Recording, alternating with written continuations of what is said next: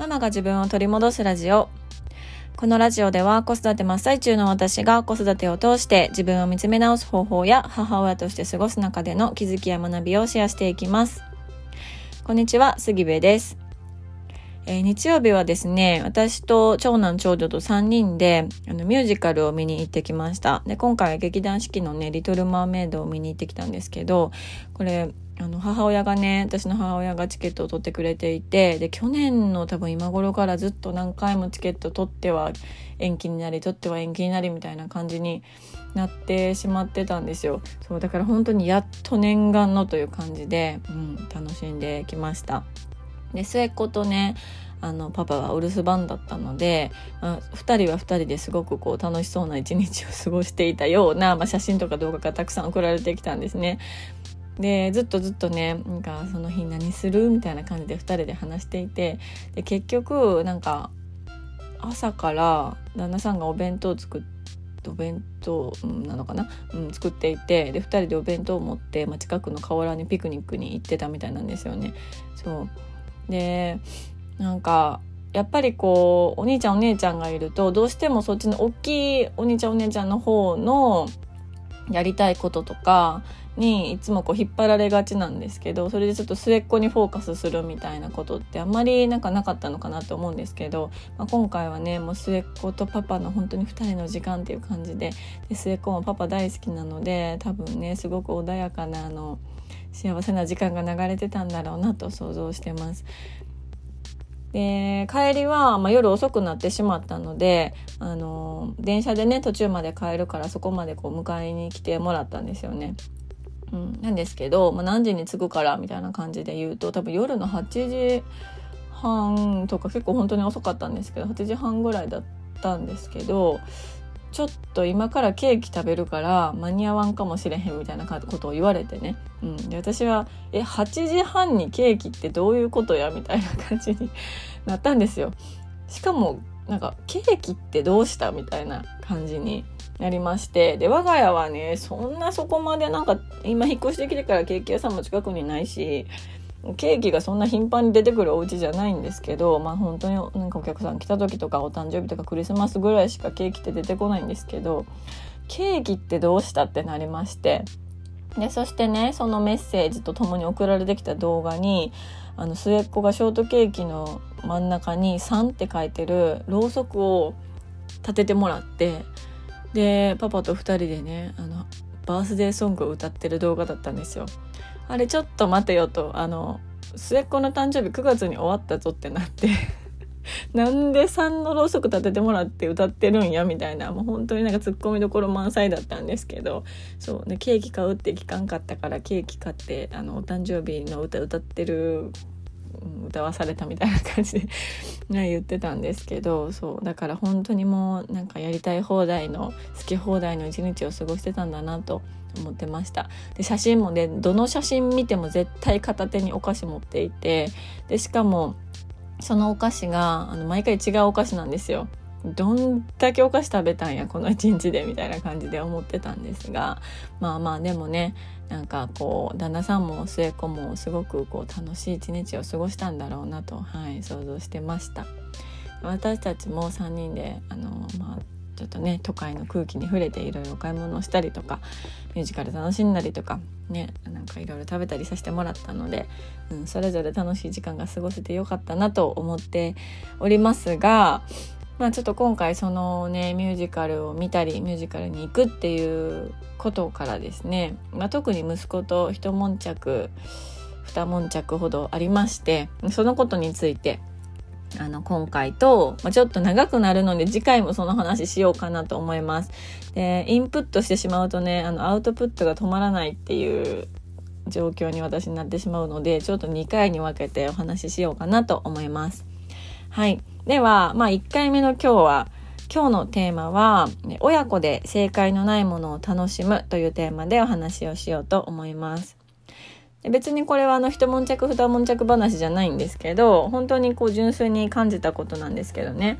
このミュージカルをこう見て終わった後の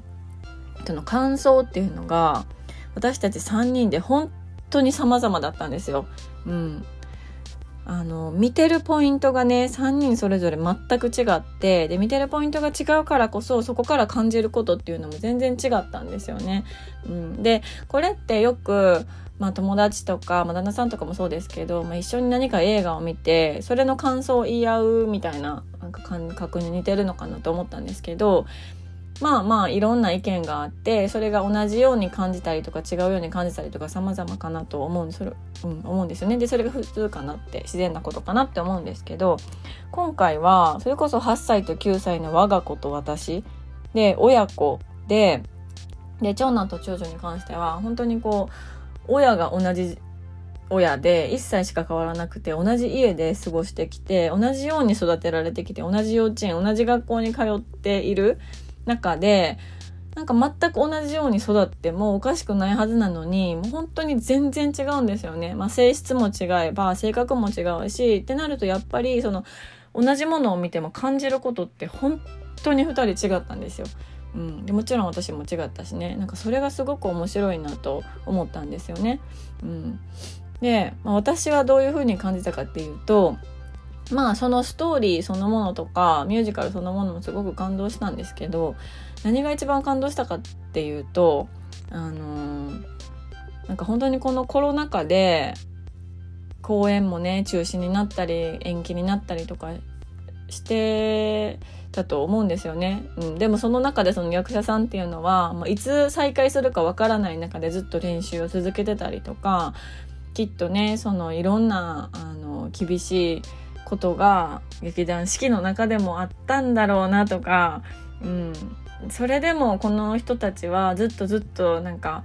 いろんなねなんかことを信じて練習してきたんだろうなとか、うん、この満席の客席をステージから見てもうそりゃ感動するやろうなとかね。なんかそういうもう私本当にこう HSP というかあまりにも共感あの感共感する力が高すぎてあの役者さんたちの練習姿を想像して泣けるみたいな ことになってたんですよね。これあの帰ってから旦那さんに言ったら全然楽しめてないやんって言われたんですけどいいんです。これはもう私の楽しみ方なんで全然楽しかったのでいいんですけどそうそんなことをね感じてました。であの長男はどうだったかというと、まあ、長男はなんかそういうところに感情移入したりその感動するっていうことよりもその全体を通してみんながどういうふうに動いていたかとかこう動いていく中で誰かがタオルを落としてしまってそのタオルを他の人が自然に拾って型にかけて回収してたとかなんかそういうね細かいところを全体でこう見てたみたいなんですよね。そうだからなんかそういうのがすごい面白かったみたいな感じでこう人間模様じゃないですけど、うん、そのチームワークでこうチームワークの中で起きるちっちゃいその出来事みたいなものを見るのが面白かったっていうふうに言ってたんですよ。で長女はあのすごくねあの服とかヘアメイクみたいなのが好きな子なのでもうずっと言ってたのは髪型のことアリエルとかの髪型のこととその衣装のことをずっと言ってました。で海の中にいる時はその髪の毛が全部上に上がってるように見せるためにアリエルがこう三角のとんがりコーンみたいな髪型なんですよね。でもこう地上に上がってきた時はそれが髪の毛が降りてこうパーマみたいなね感じの髪型になるんですけどずっとずっとそれを言っていたりとかそのアリエルのドレスの話をしてたりとかそのドレスのこんな生地でみたいなことを言ってたりとかねあのしたんですよ。そう。だから本当に見てるポイント全然違うやないかってなりまして、うん、こう親子って一番近い関係性でもあるからでまだ9歳8歳とかだしこう普段の生活の中だとね、まあ、きっと子供たちはこう感じてるだろうってこう無意識の中で私が想像してしまって、うん、あのこう感じているに違いないみたいな感じで思ってしまうことがすごく多いなと思うんですけどただこうやってね同じものを見た時に全く違う感想を持つ違う感じ方をするっていうのを目の当たりにするとあやっぱり全然違うしやっぱりもう私たちって一個人でしかないんだなっていうのをなんか改めてこう思い知らされたんですよね。うん、一緒にしたらあかんなってすっごくあの、まあ、頭では分かってはいたけど今回本当に改めてね感じることが、うん、できました。そうだからそのなんか私は結構何でも感動しいなのでえ感動せんかったん？みたいな感じに思ってしまいがちなところがあるんですよね。うん、でもなんかそれも子供たちの反応を期待しないようにしないといけないなって思うしここはこう思うべきでしょみたいな。こんな悲しいシーンなんだから悲しいって思うべきでしょ？みたいな感じで